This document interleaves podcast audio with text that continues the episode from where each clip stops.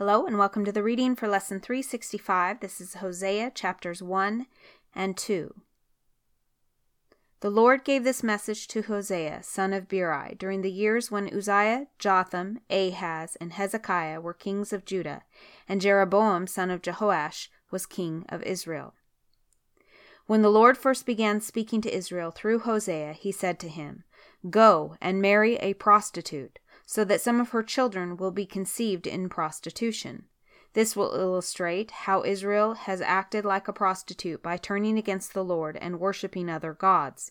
So Hosea married Gomer, the daughter of Diblaim, and she became pregnant and gave Hosea a son. And the Lord said, Name the child Jezreel, for I am about to punish King Jehu's dynasty to avenge the murders he committed at Jezreel. In fact, I will bring an end to Israel's independence. I will break its military power in the Jezreel valley. Soon Gomer became pregnant again and gave birth to a daughter. And the Lord said to Hosea, Name your daughter Lo Ruhamah, not loved, for I will no longer show love to the people of Israel or forgive them, but I will show love to the people of Judah. I will free them from their enemies, not with weapons and armies or horses and charioteers, but by my power as the Lord their God.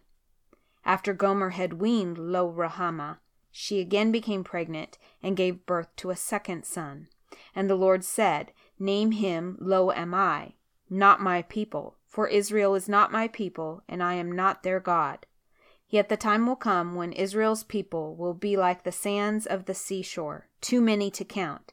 Then, at the place where they were told, You are not my people, it will be said, You are children of the living God. Then the people of Judah and Israel will unite together. They will choose one leader for themselves, and they will return from exile together.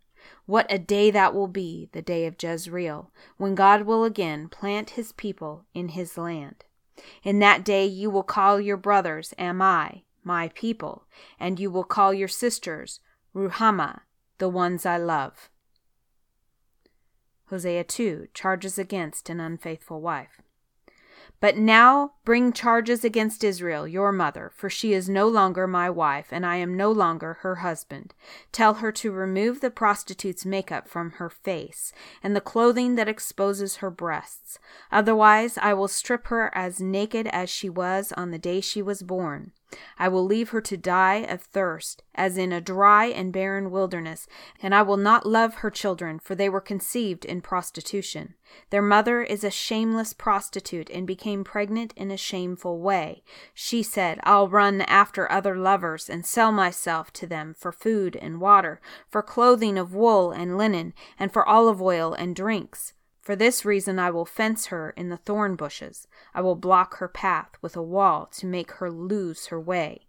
When she runs after her lovers, she won't be able to catch them. She will search for them, but not find them.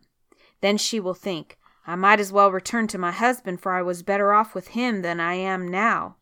She doesn't realize it was I who gave her everything she has the grain, the new wine, the olive oil. I even gave her silver and gold, but she gave all my gifts to Baal. But now I will take back the ripened grain and new wine I generously provided each harvest season. I will take away the wool and linen clothing I gave her to cover her nakedness. I will strip her naked in public while all her lovers look on. No one will be able to rescue her from my hands. I will put an end to her annual festivals, her new moon celebrations, and her Sabbath days, all her appointed festivals. I will destroy her grapevines and fig trees, things she claims her lovers gave her. I will let them grow into tangled thickets where only wild animals will eat the fruit.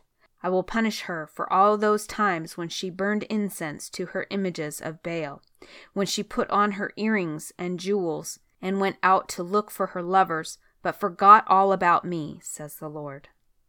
But then I will win her back once again. I will lead her into the desert and speak tenderly to her there. I will return her vineyards to her and transform the valley of trouble into a gateway of hope. She will give herself to me there, as she did long ago when she was young, when I freed her from her captivity in Egypt. When that day comes, says the Lord, you will call me my husband instead of my master. O Israel, I will wipe the many names of Baal from your lips, and you will never mention them again. And that day I will make a covenant with all the wild animals and the birds of the sky and the animals that scurry along the ground, so they will not harm you. I will remove all weapons of war from the land, all swords and bows, so you can live unafraid, in peace and safety I will make you my wife forever, showing you righteousness and justice, unfailing love and compassion. I will be faithful to you and make you mine, and you will finally know me as the Lord. In that day I will answer, says the Lord. I will answer the sky as it pleads for clouds, and the sky will answer the earth with rain.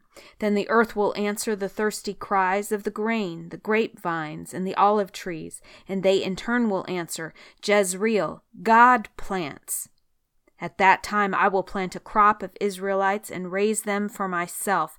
I will show love to those I called not loved, and to those I called not my people I will say, Now you are my people. And they will reply, You are our God.